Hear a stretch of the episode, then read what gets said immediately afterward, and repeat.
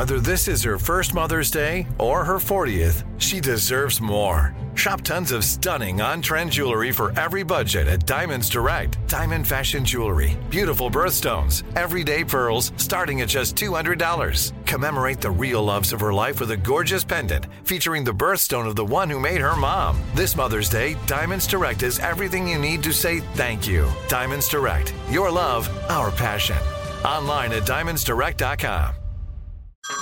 Hey everyone, it's Ted from Consumer Cellular, the guy in the orange sweater, and this is your wake-up call. If you're paying too much for wireless service, you don't have to keep having that nightmare. Consumer Cellular has the same fast, reliable coverage as the leading carriers for less. And for a limited time, new customers receive their second month free when they sign up and use promo code MONTHFREE by May thirty-first. So why keep spending more than you have to? Seriously, wake up and call one eight eight eight FREEDOM or visit consumer cellular dot com. Taxes, fees, and other third-party charges will apply. See website for additional details.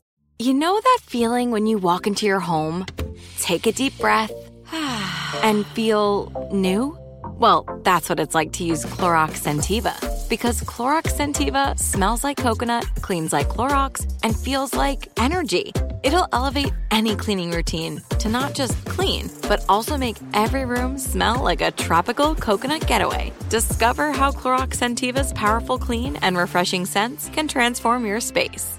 Get yours in coconut or other fabulous scents at a nearby retail store. There's something about with the senses. It's, it's like you can't bookmark it. You can't save it. You can't binge it. You have to do it right here, right now. And then it's gone. And you could do it again, but that'll be different. And like, it's all just like, it's right here. It's right now. This is how you have to experience it.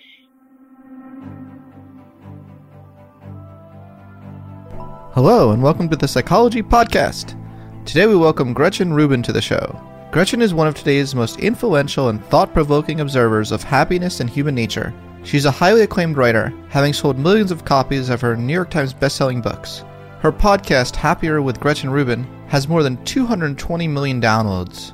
As the founder of The Happiness Project, Gretchen has helped create an ecosystem of imaginative products and tools to help people become happier, healthier, more productive, and more creative. Her latest book is called Life in Five Senses. In this episode, I talked to Gretchen Rubin about connecting to the world through our five senses. Our fast-paced modern world keeps us constantly moving, making us feel disconnected from other people and our surroundings. Gretchen shares unconventional ways we can re-experience the world through seeing, hearing, tasting, smelling, and touching. She believes that tuning into life's simple pleasures allows us to live each day with more appreciation and vitality. We also touch on the topics of mindfulness, creativity, learning, and individual differences. It's always great fun chatting with Gretchen. She's got a lot of charisma, and she really brings out a lot of happiness in me whenever I talk to her, and I'm, I'm sure she'll bring out a happiness in you as well. So without further ado, I bring you Gretchen Rubin. Gretchen Rubin, how are you? I'm so happy to be talking to you. I'm so happy to talk to you, too. It's been a lifetime since you were last on the Psychology Podcast. Yes. Uh, at least it, feel, it feels like a lifetime yes, ago. Yes, Scott, it certainly does, yes.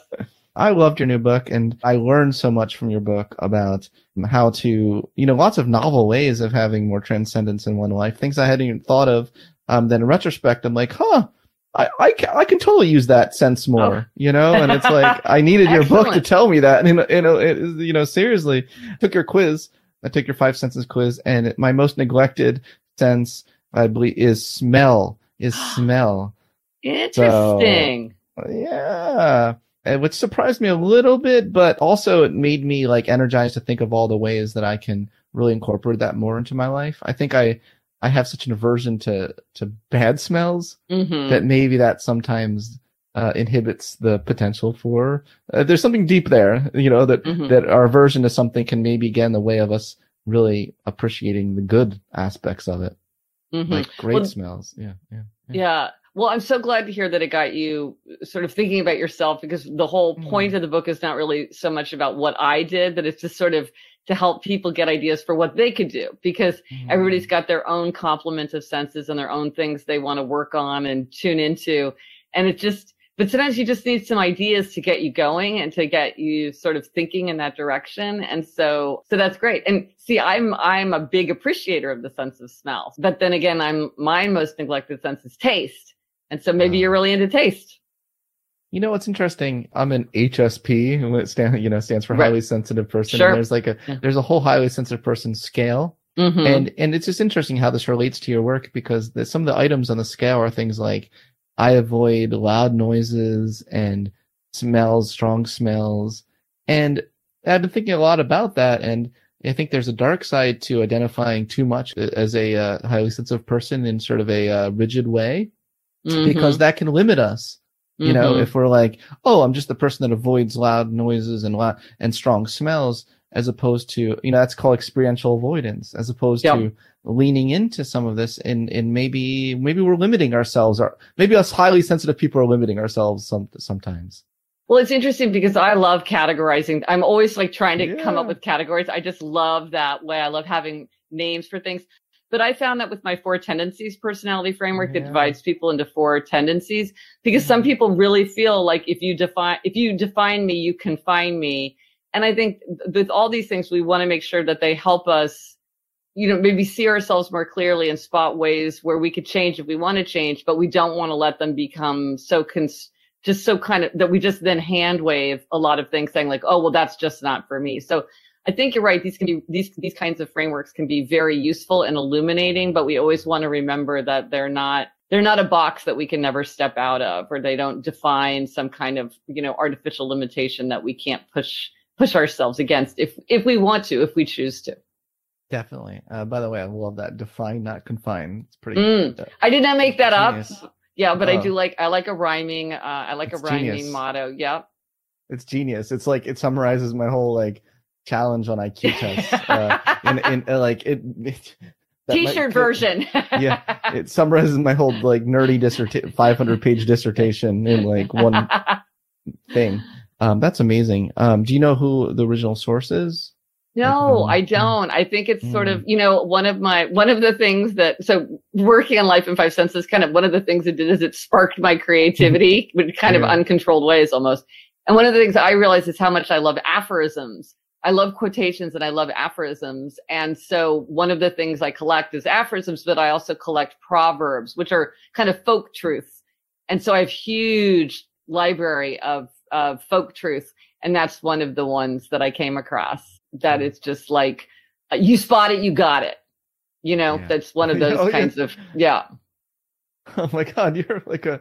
Neurons that, fo- neurons that fire together, wire together. Wire yeah, I can together. keep going. Yeah, I can keep going. Yeah, yeah. yeah, yeah. Why do I yeah. love these aphorisms so much? They're great. Yeah. Oh, good.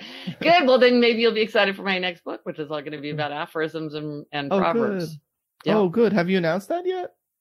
Uh, no, I'm going to talk about it in the book. I mean, it's still oh, okay. just very much okay. in the playful project, but I, okay, but cool. I, I work on it all the time. But I got the idea of it as part of this. You know, one of the exercises that I do for Life in Five Senses is I go to the Met every day, mm-hmm. um, which I still do. I, I set out to do it for a year, but I still do it because I love it so much. And one of the things, and this is right up your alley, Scott, is I, it gave me a chance to be bored. Sometimes mm-hmm. it just gave, I was just back in the same gallery I'd been a million times, and I was a little bit bored. And that's often when you have creative ideas, because you sort of, your mind is trying to create, is trying to amuse itself, and you have sort of unusual associations or unexpected juxtapositions. And I was looking at something and thinking, you know, if something's secret, it unfailingly makes it more interesting. And I thought, well, that's a good aphorism. And then it hit me. I could write a book of aphorisms. And I was just skipping around the marble floors because I was so happy with my idea. You're and that so was because cool. of the five senses. Yeah. yeah. Yeah. That is so, you are so cool. Uh, and that oh. is so cool. I, lo- I love that idea. I love that idea. Yeah. I love that. Like, you get these moments of inspiration where it becomes like clear to you in a, in a second that you need oh. to write a book. Oh. I, I love those moments. Best myself. feeling. Yeah. Best I feeling. Moments. I can tell you with every single one of my books. Me too. Exactly yeah. where I was. Yes. Yeah, me too.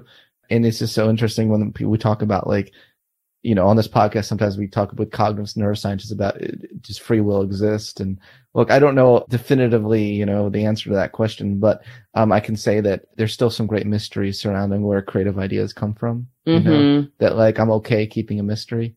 Mm-hmm. You know, I'm okay. I'm okay not knowing the precise sequence of causal events that led to that moment, but it's just wonderful that moment happened, right? So Right. Yeah. Yeah. Yeah. Right. Right. So uh, one of these, uh, I, I don't know if this counts as an aphorism. Tell me if this counts as an aphorism. But uh, you said, "The more we know, the more we notice." I love that. Is that an aphorism? Oh, I think that does count as okay. an aphorism. Yes. okay. Okay. Cool.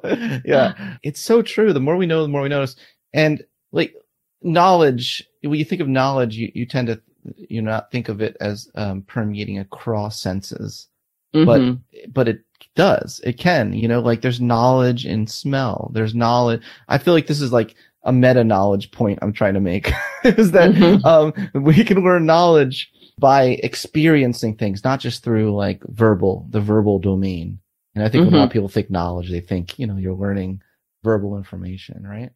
So, right. And, yeah, and, yeah. and I think especially touch is, is really interesting yeah. in this way, because it's like you can grasp it more easily because you can grasp it more easily. Like the concrete nature of it, or just like being able to, to like visual see an object and maybe even like use an object really helps you understand things. And you just think of something as simple as like, you have a problem with your eyes and you go to an eye doctor and there's like a plastic model of an eye and the doctor uh, is pointing to it as they're explaining it.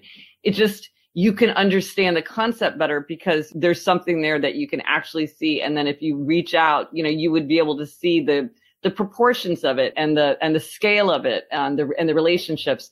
And I think that this idea of kind of trying to embody ideas, even abstract ideas, you know, and I think, you know, in a way, maybe that's why we have so many ways that we turn abstract ideas into objects, like a flag or a judge's robes or, you know, a sports team uniform. It's like, these are ways that we, you know, you could say, okay, well, of course they're playing, they're, they're playing football. They're going to wear a jersey so they can tell each other apart. It's like, okay, but then why do I have a jersey? Mm-hmm. Why am I wearing a jersey? They don't need to, you know, it's because I want to associate myself with sort of these ideals. So it's very interesting how the human world is like, we're all up in our heads, but then we're all also in our bodies and in the world. Yeah. I thought of a, a, an obvious pun that everyone's going to use when they talk about your book, but like your book really opened my eyes. Oh, good.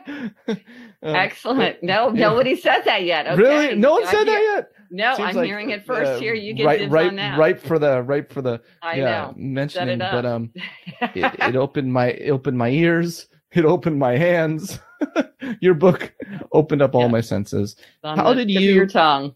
Yeah, on the tip of my tongue. Exactly. How did you come to your senses? Uh, you have a really interesting story about. Mm. Yeah, well, I'll let you tell it. I'll let you, you open it up with open the book. Well, with. And it's funny, Scott, that you say you sort of know the moment, kind of the moment of realization, mm. and and I this was when my moment of realization came, which was um. So I got pink eye, which is something that unfortunately I'm sort of prone to. So I had pink eye, and it was lingering. So went to the eye doctor, and and after my after I got checked out. Uh, my doctor said to me very casually, well, be sure you come in for your, ne- you know, on time for your next checkup, because as you know, you're at more risk for losing your vision. And I was just like, wait, what? What are you talking about? I no, I did not know that. And, um, and he's like, oh yeah, well, you know, you're severely nearsighted. So you're at more risk for a detached retina. And if that happens, you can lose some of your sight. So we would want to catch it right away. And as it happened, I had a friend who just had lost some of his vision to a detached retina. So that felt very real to me, that possibility. So I go out on the street and I'm, I'm walking home because uh, I live in New York City. So I live within walking distance of my eye doctor. And, and it just occurs to me, you know, here I am in this. Sh- and of course I knew at any time, intellectually, I knew that at any time I could lose everything. And I knew that I could still have a rich, meaningful life if I lost my sight or any of my senses. But what what was hitting me was this realization, like, it's all here. It's all right now. I have it now. Mm. I may lose it. And yet I'm taking it all for granted. I don't I didn't look at one single thing on my way to the doctor today. It's just in this fog of preoccupation. I just am letting it all pass me by. And then suddenly, mm. like in this realization, it was like every knob turned up to eleven in my head. And I just had this kind of psychedelic experience walking home where I could see every leaf on the tree. I could hear every sound like picked out. I could smell every New York City smell. There's a lot of smells. Scott, as you probably know, oh, yes. sensitive yes. to smells. Yeah. Uh, yes. You know, and like I could just, I just like everything was coming to me with this sort of hyper clarity. And it was so beautiful. It was so overwhelming. And I just thought, this is all around me all the time. And I am just yeah. missing out. And then I got home and like I saw my family and I was like, I don't see them either. Like my daughters look taller. My husband, like, when was the last time I really looked at that guy? And I just thought, you know, I don't want to miss all of this. I want to make direct contact. I just felt like I had, I was stuck in my head and I had drifted out of contact with, with the world and other people and also for myself. And so, and I, and that, that walk showed me the way I could get that kind of invigoration and connection was through my five senses, through the intensity of that kind of that direct link to the physical world. And so that's when I was like, okay. And, and, you know, and then I realized, and maybe you've had this experience with your own work, is you look back and you realize this was a puzzle piece that I was kind of groping for all along. There was something that I was overlooking.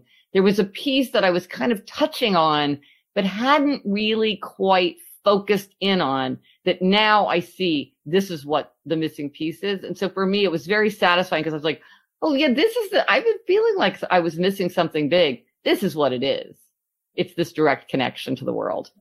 Definitely. Definitely. Did you interview anyone for your book that um is fundamentally missing it? Maybe someone's blind or someone's deaf. And yep, I yep. talked about the height, the heightened sort of other aspects of other senses that kind of come as a ride for that. You do. Yeah. They, you're, you're more attuned to them and you use yeah. them more. So yeah, the way, uh, people with, with, who have lost their sense of sight might use echolocation. It's something that all of us mm. could do. It's a human, it's a, it's not that hard to learn how to do, do echolocation apparently, or like tune into it, but it's just something that people don't do. So I have heard some people say that they kind of, they sometimes resist people saying like, oh, well, you lost this, but it's so great because you've gained all these like sort of superpowers. And it's sort of like, yeah, you don't get superpowers.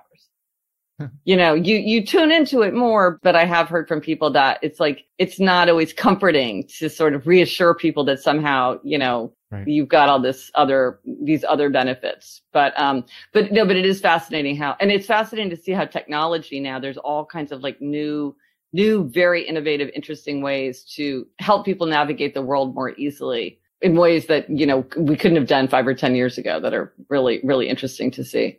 Yes. Yes. I love that. And um, using a lot of the principles in your book, how can we develop more technology and things to help us heighten our senses uh, and, and operate on all cylinders, mm-hmm. uh, even through like virtual reality, like I feel like they need to have virtual reality that operates in all five senses. Mm-hmm.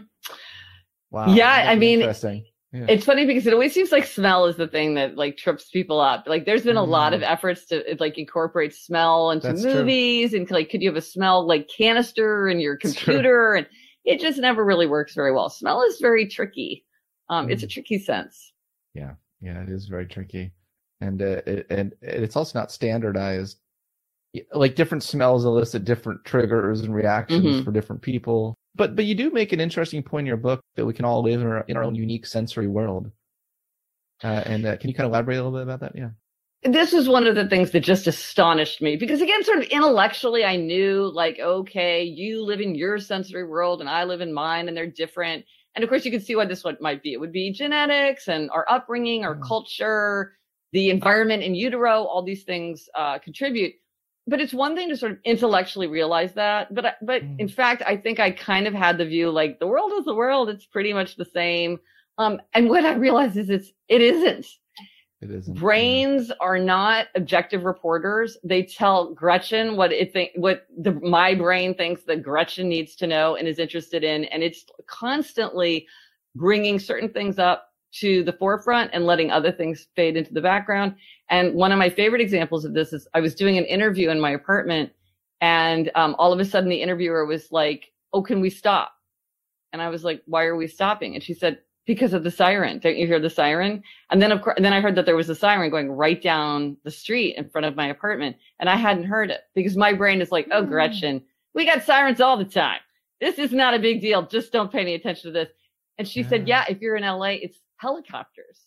People don't hel- hear helicopters. But of course, somebody thinking about audio quality is going to be very tuned in to like, oh, is there some kind of n- noise intruding into this recording? So her brain told her right away, and my brain didn't tell me. And again, it's like we were both in, sitting in exactly the same room. And it wasn't that I couldn't physically hear it because when she called my attention to it, well, then I did hear it. But then there are situations where you can't you can't experience, like, like back to smell. We said smell is smell. There's smell is complicated. So let's say, let's say you've been using a really strong air freshener in your house hmm. for months. Well, you might get to the point where you don't even smell it. You're thinking, does this air freshener even work anymore? So you put out another air freshener thinking, I don't even know if these things have any strength at all. And I walk into your house and I'm like, oh my goodness, what is going on in here? Like the pine is overwhelming, because we can't smell our home the way a guest would smell it, because our brain is like, oh, this is so familiar. This is such a, this is such a known quantity. We don't need to bring this to the attention.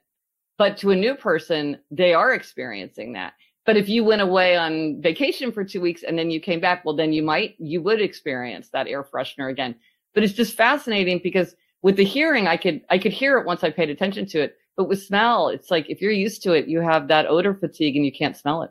I mean, let's, let's extrapolate some of what you just said to, like you said, you go to the, the art museum every day, right? Mm-hmm. Um, so with visual aesthetics, obviously they say art is in the eye of the beholder, right? Mm-hmm. You know, I don't know if this is a fair question, but as you go there every day, does your perception of some of the same paintings that you see like every day change? Does it get more nuanced? Like, you notice new things that you didn't notice before about the same painting? I'm just curious. Absolutely, one hundred percent, and far more than I thought. But it's interesting, like, when I started this, I didn't really exactly know what to expect. I just knew that I was really interested in kind of repetition and familiarity and how an experience would change over time.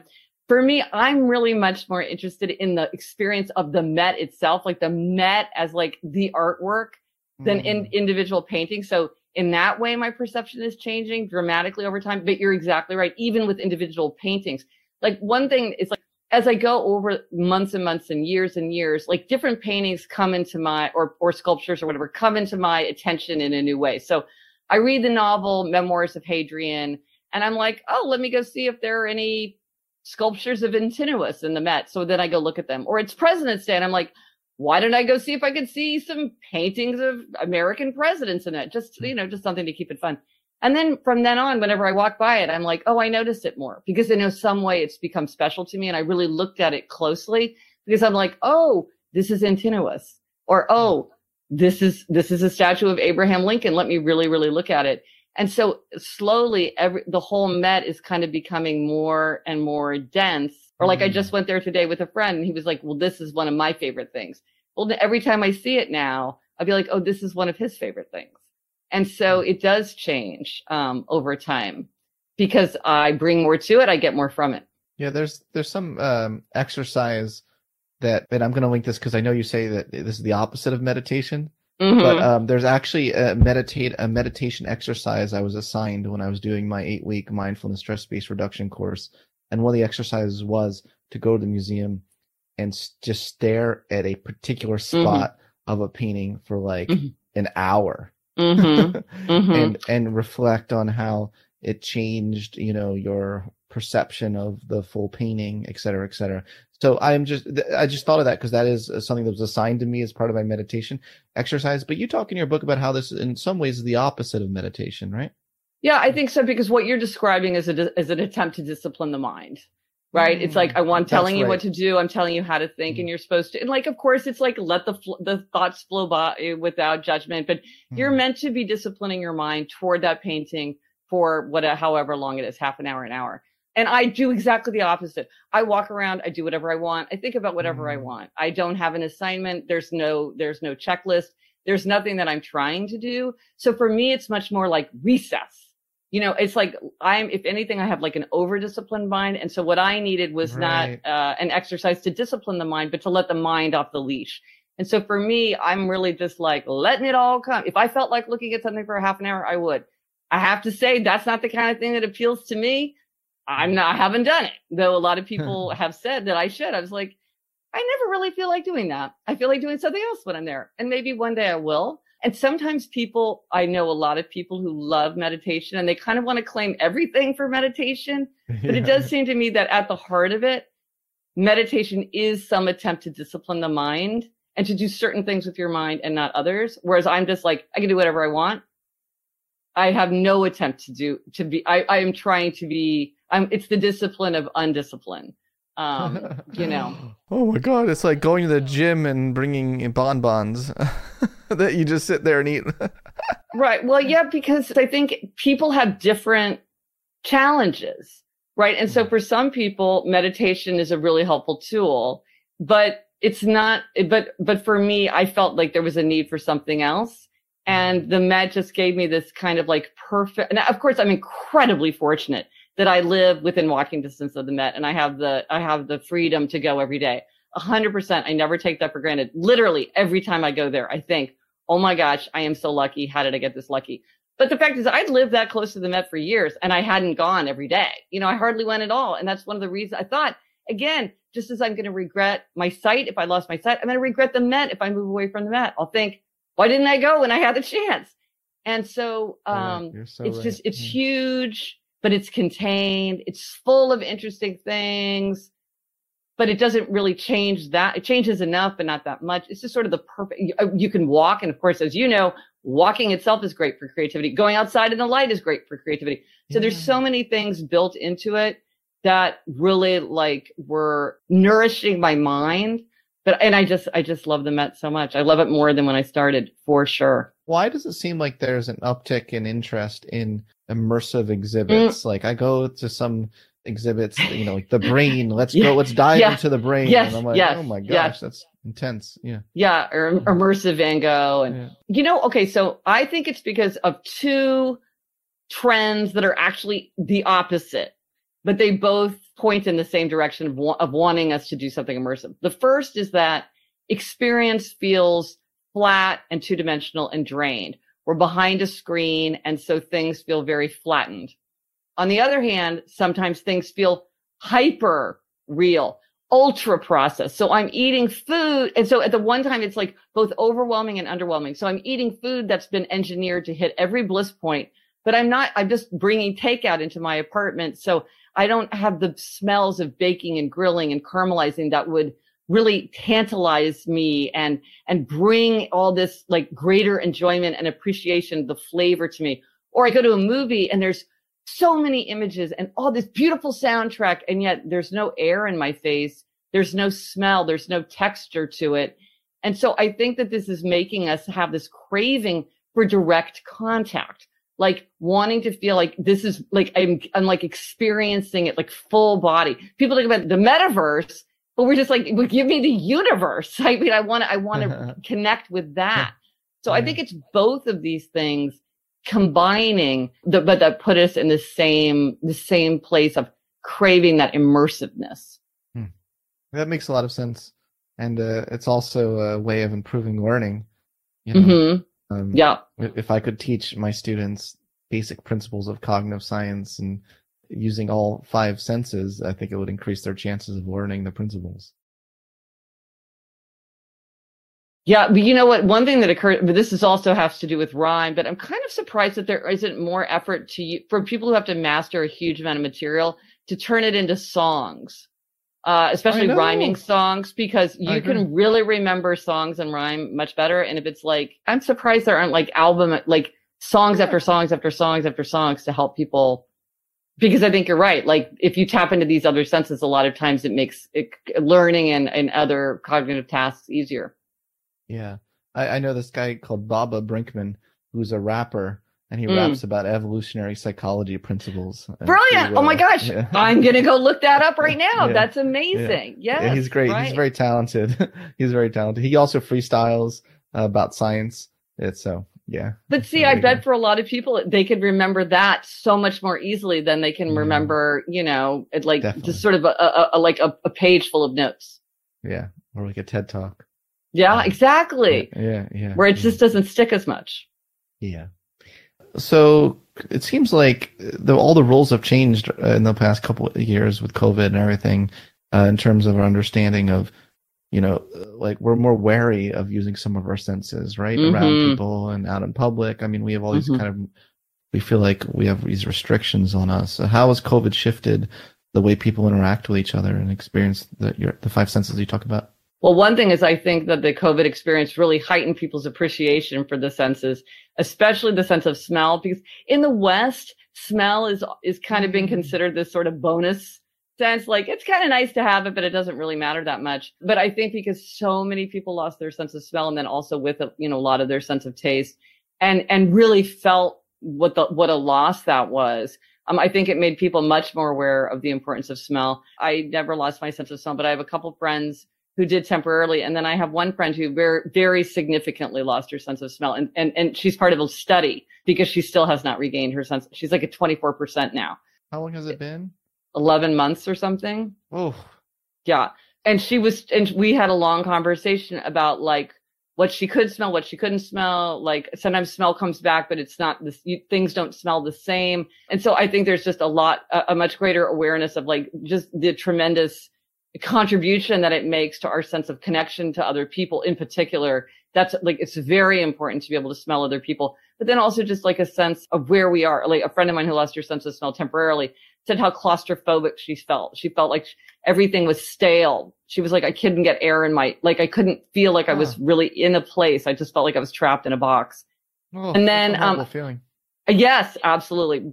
Fortunately, many people, for many people, it comes back. And then the sense of touch. I mean, this, of course, people were talking about it all the time, like not being able to hug, not being able to shake hands, not being, you know, having to like physically stay away from people, how dramatically that affected people's sense of well-being and sense of connection. And, and I mean, I don't know about you, but like, it was just almost impossible. Like I used to, at the beginning of COVID, I would try to like go for a walk with like in that period where we were like, okay, no, it's okay if you're outside. I would try to go for a walk with a friend, but to stay separate. And finally I'm like, let's not do that. Let's just talk on the phone because I literally cannot, I cannot stay that far away from you if I'm with you and not be closer to you. Like I just can't, we just can't sustain that. It just felt too hard and weird. But if I'm talking to you on the phone, I feel like you're right there in my ear. I feel like you're standing right next to me. And so I think, I think all that being, de- I mean, sadly, often the way that we really understand something and, and learn to value something is when we're deprived of it. And I think going through that period made people understand just like the human touch, the human connection um, is so important to us. And it, you know, as you say, it hasn't really come back. Like we're not where we were. Things feel very different. There are things I think that, like, for instance, in a previous book tour for fun, I had little vials. I was talking about smell back then because I love smell. I had these little vials of smell that I would pass in the audience when I gave a book talk, just like these sort of like really unusual smells. And people loved it and they were laughing and it was always like a big hit with people. But then I was thinking, I don't know that I would do that now. I don't think people would be comfortable with passing a vial of smell and everybody smelling it, passing yeah. it through an audience. And then somebody's like, oh, well, you could have hand sanitizer. I'm like, well, then we would just smell the hand sanitizer. That would be no fun. I mean, that who wants to sit around smelling like a thousand sanitizer? Yeah. And so, but it's, but it's interesting because something that at one time seemed totally culturally permissible now feels like something that people would not be comfortable with. Taboo, taboo. Yeah. Yeah. It just doesn't, it just doesn't feel right. You make that taboo though, there will be a certain segment of society that will embrace it. Uh, yeah. To show their freedom, freedom. Sure, so. sure, sure. But if I'm doing a book talk, it's like, I don't want to, even, even if five percent of the people felt deeply uncomfortable, it's like, eh, it's not worth it. Yeah. It's no, but I know it. it is. It always sets off that dynamic. Yeah. Yeah. Yeah. Individual differences. Uh, so fascinating. Okay. I was uh, fascinated with your discussion of ketchup. Mm. Oh, and, yeah. uh, I, I will never, never taste it the same way again. Right? It's magical. Yeah. Yeah. T- tell people a little bit about ketchup. So ketchup, ketchup is funny because on the one hand, we dismiss it as kind of this condiment of sort of the people who don't have any discernment and like you just glop it all over everything and it just covers up the taste of stuff and Um, it's so common. I mean, like just a gigantic percentage of people in the United States have ketchup in their fridge. Oftentimes it's Heinz ketchup. So we're even using the same kind of ketchup. It's not even like, yeah. you know, there's huge variety. If you really taste ketchup, I really encourage people just go have a taste of it and you will realize how sophisticated and complicated it is. And so there are five basic tastes. I mean, there, there are arguably more, but, but, uh, there's a lot of disagreement, fattiness, calcium. There are all these ones that are people are arguing about whether or not they are true taste, but there are five: sweet, salty, sour, bitter, and umami are kind of the classic five. And ketchup hits all five. That's really yeah. hard to do. I tried to come up with a list of others and I could only come up with things that have four, like the margarita has four, but it doesn't have umami. it's hard to get all of them in there, and ketchup does. And I think that's one of the reasons why it's just so powerful, because it is. And so I had this party. I, I did a taste test party where I had a bunch of, I had friends come over and we did like taste tests. I love taste tests. So like we tried four varieties of apples and like talked about what they tasted like and how they were different. It's a super fun. It's a super fun thing to do with friends. But I gave everybody a, like just like a little spoonful of ketchup, and people were just dumbfounded that if you really pay attention, just how complex and sophisticated it is. And a friend of mine even said, she's like, if I didn't know this was ketchup, I would have thought it was like this exotic, super expensive, rare ingredient, because it just tastes so like sophisticated. And I thought, well, the next time I do a taste party, I'm going to turn the lights out and have right. people taste ketchup. And maybe they won't even realize it's ketchup, because we just don't pay it. This is the whole thing. We don't pay attention to the very familiar things in our lives. It just, it's very easy for familiar things to fade away into wallpaper. Worcestershire sauce, try Worcestershire sauce. That is bonkers. There's a lot going on in Worcestershire sauce. And there's a lot of things like that where, you know, like apple pie with cheese, or, you know, like, oh, whoa, that's just lots of taste happening. But so ketchup is, though I do, I really was delighted to learn that ketchup is so kind of undersung for all of its merits. Yeah, there's a lot going on in ketchup. That's there's a, for sure. Right? The aftertaste, the texture, the color, the consistency, like, but, you know, another thing that was really interesting to me is salt. You know, we were always talking about, oh, people put salt in everything. Well, there's a good reason for that. You know why? Salt is a, just a flavor enhancer.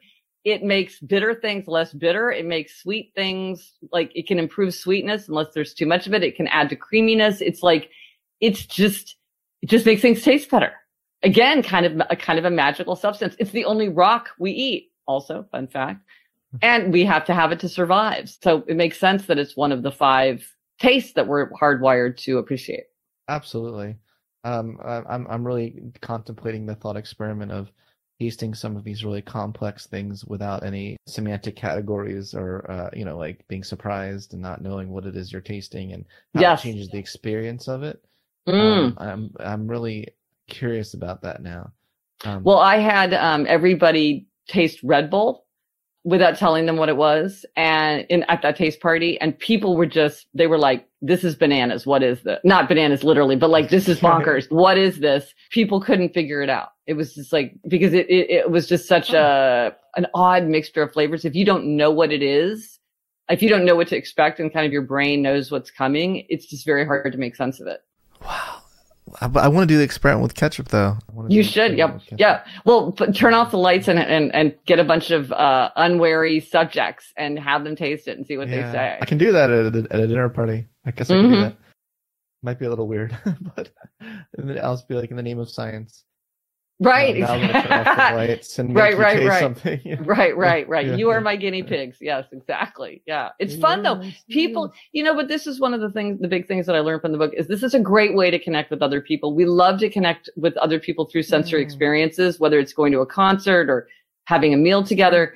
And, but you know, you, there's sometimes there are these unconventional ways, like having a taste party. It's like, yeah, you can have a dinner party, but you can have a taste party. And that's just like a different way to have fun with the, your sense of taste. I have this bo- this uh, board game called Follow Your Nose, and it's basically it's a bingo game, but you have to match se- sense to like the car- like the identifier, and it is just so fun. Like it's harder to do than that you think, fun. and it it's really fun, um, and it's just different. You know, it's just like doing something different. Yeah, yeah. I like it. Um, what what's the name of the game? Follow Your Nose. Follow Your Nose. You don't get any royalties.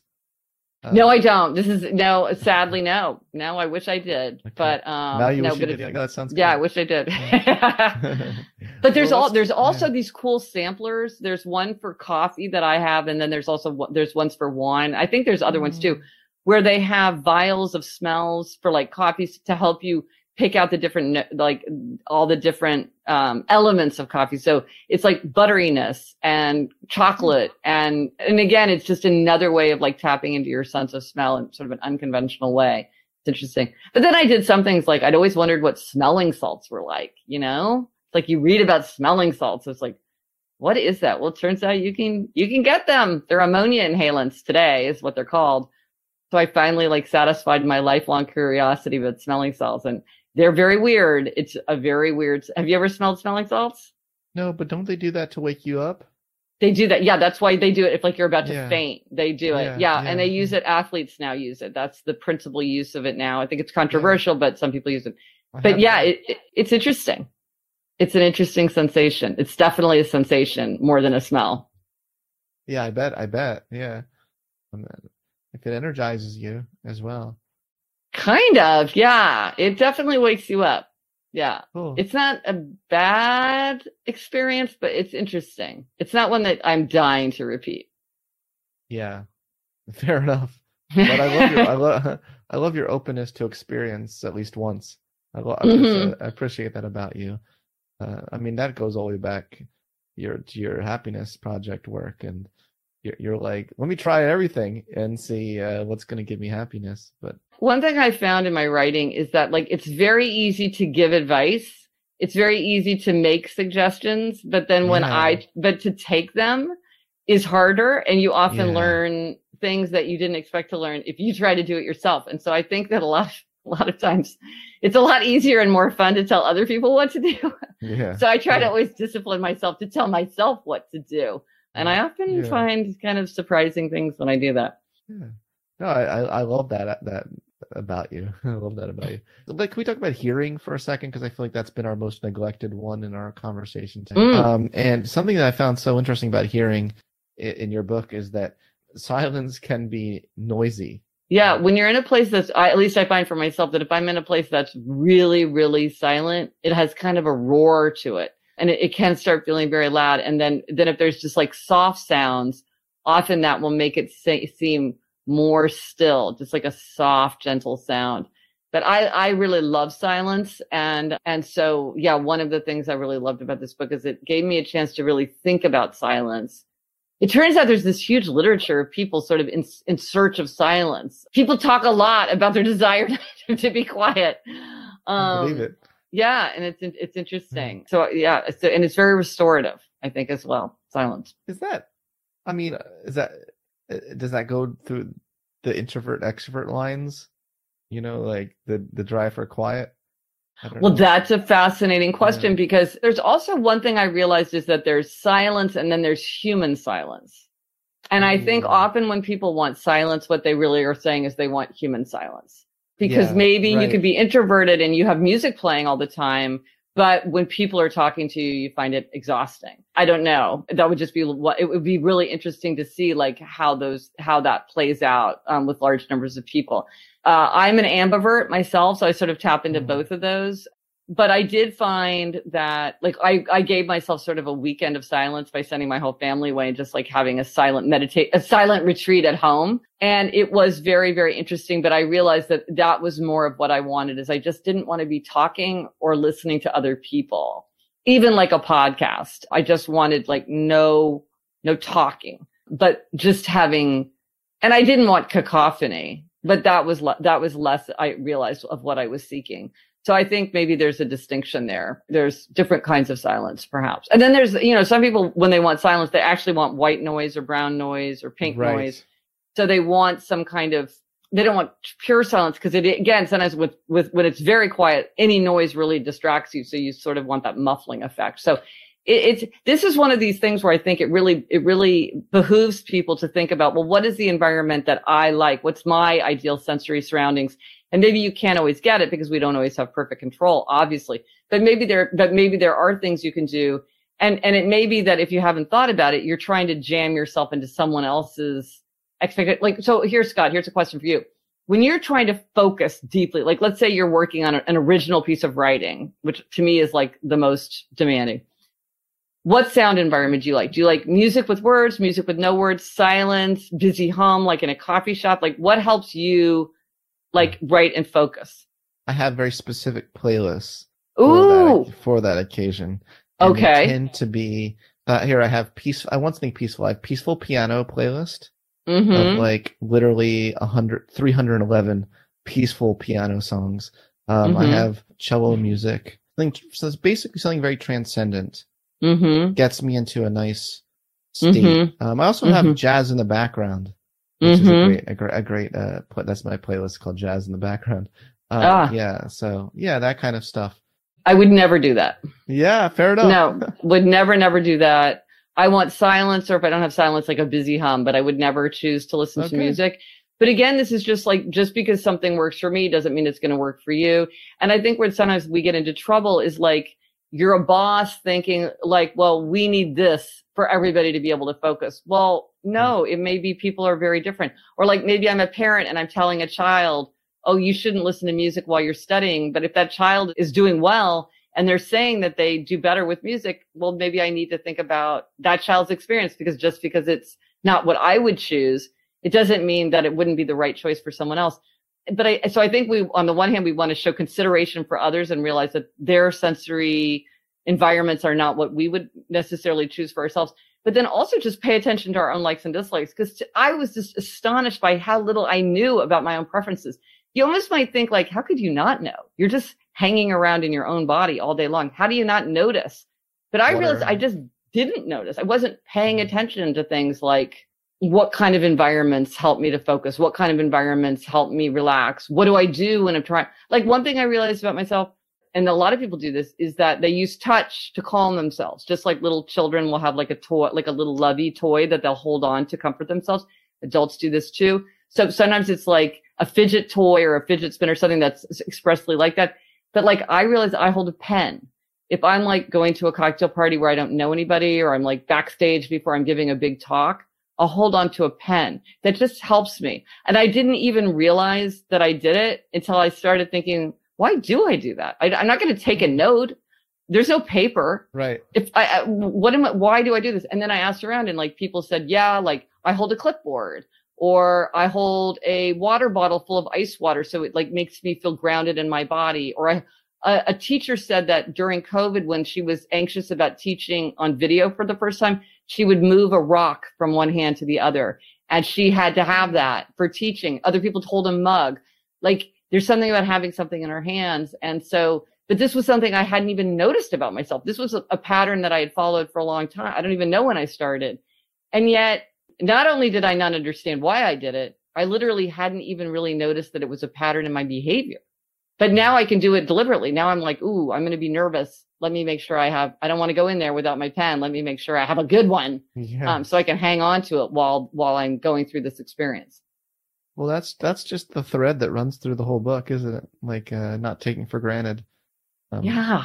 Things we have. And, uh, like, uh, it's like fish and water, you know? Yes. Um, yeah. Like, how can we have the fish appreciate the water more? Right. Yeah, humans yeah. appreciate what is the, water? What is, yeah, yeah, what is yeah, water? Yeah yeah, yeah. yeah. Yeah. No, it's really true. How do you, I mean, a lot of times that is through deprivation. That's what can make us more attuned to it, or like leaning into, like really stimulating it. That can also do it. Like, you know, um, that can, that can work too. Something like a sound bath can help you become more yeah. attuned to your sense of sound, just because it's yeah. just a very intense, very specific experience. And then that kind of helps you dial into that. that sense more kind of afterward as well, I think. On your scale, I moved the slider all the way to the right for the sound bath option. I love those. You do? Uh, yeah, yeah. And what is yeah. it that you love about them? Oh man, I don't know. I think it's just the way I, the way I feel, the way I vibrate, the way my soul vibrates, to be poetic about it. Mm-hmm. Sometimes we don't know. Sometimes we can't articulate why we enjoy some things more than others. Mm-hmm. Interesting. Right. I was thinking about this because my sister also loves sound baths, and I, I did one because she loves them so much. I really wanted to experience it. And I remember her saying, she said to me, I find them much more relaxing and enjoyable than a massage, because I love a massage and she's not so much, you know? And so I'm like, now I don't even know if those are analogous, if you would say like there's one on one hand and one on the other, but it was interesting to me because like one is extremely touch centric sensory and one is more hearing centric.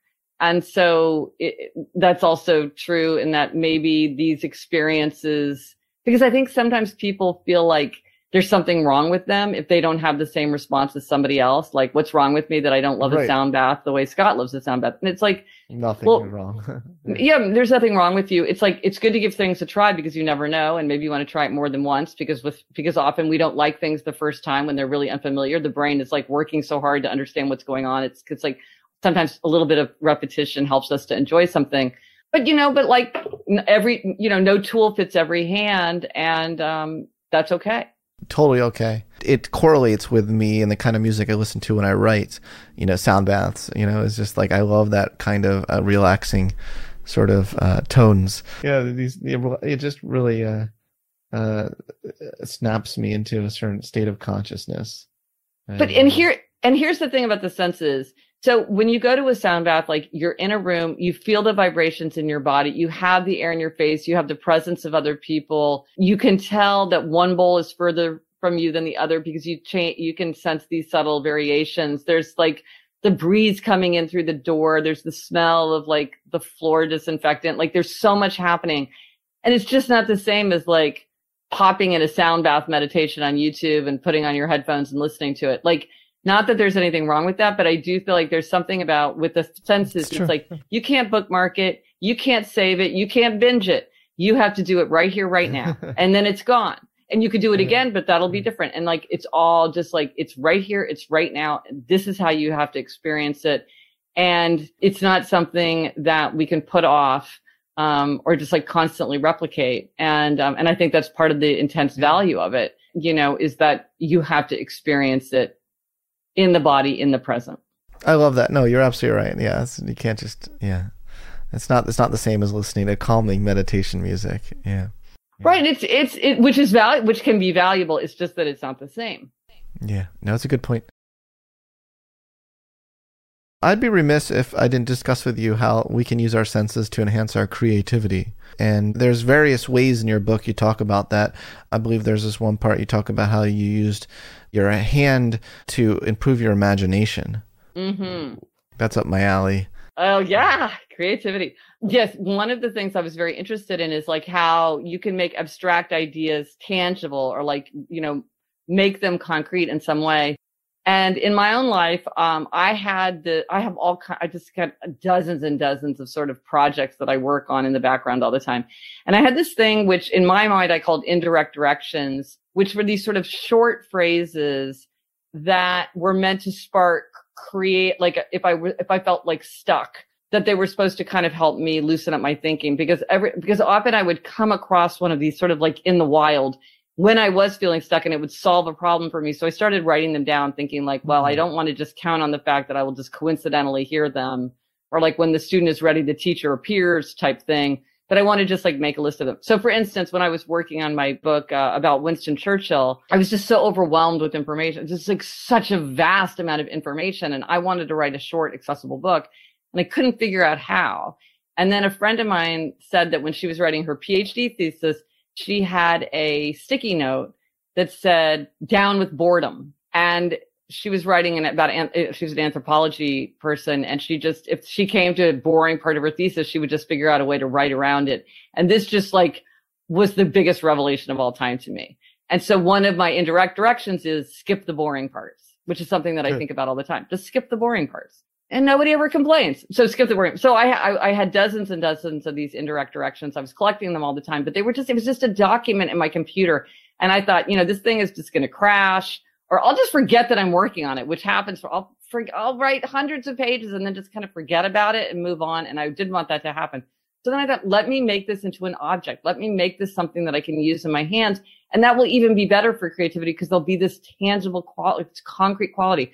So I had recently seen my father's ancient Rolodex, which is just like the most satisfying object of all time. I begged my parents to give it to me so they could like have it just as an object. And so I bought a new Rolodex and on, and wrote my indirect directions on the, on the cards. And so now like if I'm stuck and I, or want a little flash of inspiration, I can just spin it and I pick one at random. Love picking things at random, right? It makes you feel like the universe is telling you something. Yeah. Yeah. And then you, and then I would just ponder it. And a lot of times the answer doesn't become clear right away. And the funny thing that happened was my first thing was, what should I call this thing? Because I was calling it indirect directions, but I didn't like that. I thought that was boring. And then I was like, well, I could call it the Rolodex of ideas, but I thought that was pretty boring too. So it's like, okay, what do I do? So I, I spun the Rolodex around and I picked a card, and the card said, choose a fresh metaphor. I was like, okay, I don't, okay. Um, I don't even have a, me- I don't even have one metaphor, but I'll choose a fresh metaphor. put it on my bulletin board. So I saw it from time to time and would sort of think about it. And then when I was in the Met, I was looking at this object, one of my favorite objects, which is this inkstand from, I don't know, the fifteenth century. It's a, a very elaborate inkstand with all kinds of drawers and cubbies. And it's covered with Apollo, the god Apollo and the muses and some like famous poets. And I looked at it and I was like, well, that's the perfect thing for a writer, right? That's what you need. You need the inkstand like with all the muses on top of it for you. Yes. And then I thought, that's what I'll call my Rolodex. I'll call it a muse oh. machine because oh. now I have, I can just evoke my muse whenever I want. So muse machine. And I mean, I was so thrilled when I had that spark of, of a creative solution. And I'm sure that it's because I just had this thing running in my mind and I'd seen the card and I'd held the yes. card and I'd chosen the card. And it just had a lot more power than if I had like looked in a document or like hit some link where it just like randomly spit up a direction. Um, there was sort of more power to it. And I think it, it, uh, it worked more effectively for, cre- for me creatively that way. Love that story. Uh, it makes me think of people who have synesthesia. Oh, yeah. More, tend to be more creative. Uh, and basically reinforcing your point that if we can combine multiple senses, we can really enhance our creativity in lots of ways. Um, mm-hmm. I read somewhere Kanye West said he has synesthesia, but maybe we shouldn't use that example. mm, I didn't know that. Yeah. Yeah. Yeah. Yeah. yeah. Oh, so here's uh, an interesting fact. Yeah, yeah. So one of the things that was striking to me in my study of the five senses is often people won't realize, maybe till they're like young adults, that they are how different they are from other people. So for instance, it's, it's right. not uncommon for people to have synesthesia, to not be able to smell, um, or right. even to have quite significant hearing loss and not realize it. It's such a good point. Uh, do you know that some, there, there's a certain, I don't, I don't want to use the word condition, a certain way of being where you can't actually imagine anything. Oh, right. You, yes. You, you, you just, and there are you can't picture as, an apple. As, as, yeah. And as adults, they don't know any other way of being. Mm-hmm. So when they hear that there's, they have this thing, they're like, oh, well, what, so what? Right. Like, it's not like they know anything different. Yeah. Yeah. So studying all this made me think, I think people's probably their, their experiences are much different from what we think. Like there's something in math that I cannot do. I don't know what it is, but I know there is something that other people understand that I don't understand. Like I remember in high school, like, I said to them, I'm like, why did I do so badly on like the national math exam? And, and they were like, well, Gretchen, it's like you just learn the rules and then apply it. You don't really understand how to do math. And I was like, I don't understand what you mean about how to do math other than to apply the rules. What are you even talking about? I'm like, I'm wondering, like, do I have some sort of deep math sense that other people have that I just don't have? And like you say, since I don't have it, I don't miss it. I don't know it. But every once in a while, I'll come across something and I'll be like, that's interesting because that I don't think that way. Or like, like my daughter has a very bad sense of direction. And I'm like, maybe she really yeah. like, there's something that she just doesn't have. And so she's learned yeah. to compensate and we hardly notice it. But every once in a while, you're like, she'll just be disoriented in a way where I'm like, huh, that's interesting. So again, I think we just want to show a lot more consideration for each other and just say like, okay, like, let's figure this out so we can all thrive. And maybe we need to think outside the box a little bit to make this work. Yeah, definitely. When I took ballet class in college, I realized I don't have the ballet sense. ah, yeah, yeah, yeah, yeah. I really yeah.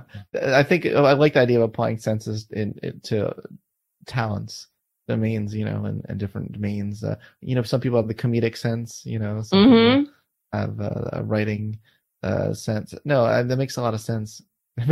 yeah, yeah. Sense. No, that's interesting. That's interesting. Like about like the sense of timing. Do some people have like a very acute, just the way like you would say a top basketball player has yeah. a, a, you know, a, outstanding sense of proprioception. Maybe to be a comedian, you need like a superpower of timing because so much of humor is timing and pace. And maybe they just, you know, it it is sort of this innate. Um, it, it is. It, I think we're all we're all wired more differently. I mean, one thing that's just sort of burst onto the scene is A S M R, which is kind of it hasn't been studied that much because it's only sort yeah. of recently been identified. But I definitely know people that are like, oh, one hundred percent I have A S M R, and I never knew what it was. I didn't know that other people had it. I remember being seven years old and realizing what this was, whatever. And I'm like, I don't know what you're talking about. Mm-hmm. You know, I just don't get yeah. it. But you know. Yeah. Well, that's the beauty of individual differences. And then it is, you know, and is. then the extent to which we can cultivate some of these things if we want to. Yes. Um, and, and I think that's where I'll, I'll leave us. So people will buy your book.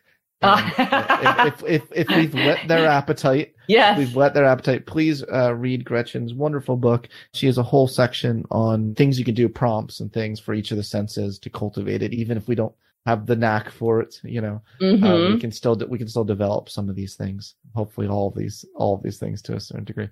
Gretchen, thank you so much for being on the Psychology Podcast. Uh, eight years later, I want to say, I, uh, yes. Oh my God. Has it been that long? I think it could have been. We need to look oh back, gosh. but I think it might wow. have been two thousand fifteen. Uh, wow. Insane. Oh. It's just. Yeah. Yeah. Oh, I, I thought it was like you... three years, but yeah, time flies. Well, I so enjoyed oh. the conversation. Scott, we're Me interested too. in so many of the same things. It's yes, always such a pleasure are. to talk to you. Likewise. Thank you.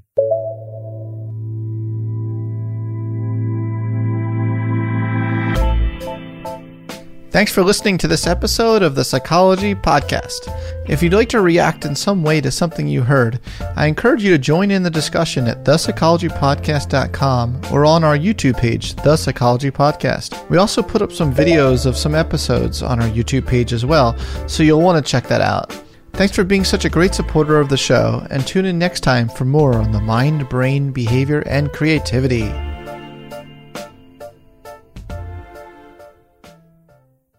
This show is sponsored by BetterHelp. It's a simple truth. No matter who you are, mental health challenges can affect you, and how you manage them can make all the difference. That's why everyone should have access to mental health support that meets them where they are and helps them get through. BetterHelp provides online therapy on your schedule. It's flexible, simple to use, and more affordable than in-person therapy. Connect with a licensed therapist selected just for you. Learn more at better help dot com. That's better help dot com.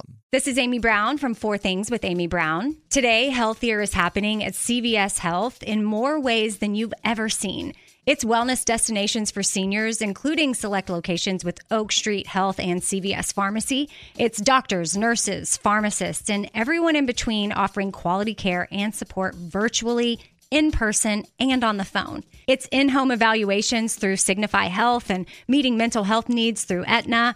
And those are just a few of the ways that healthier is happening. To see more, visit c v s health dot com slash healthier happens together. C V S Pharmacy, Oak Street Health, C V S Specialty, Signify Health, and Aetna are part of C V S Health. Eligibility and services vary by location and individual.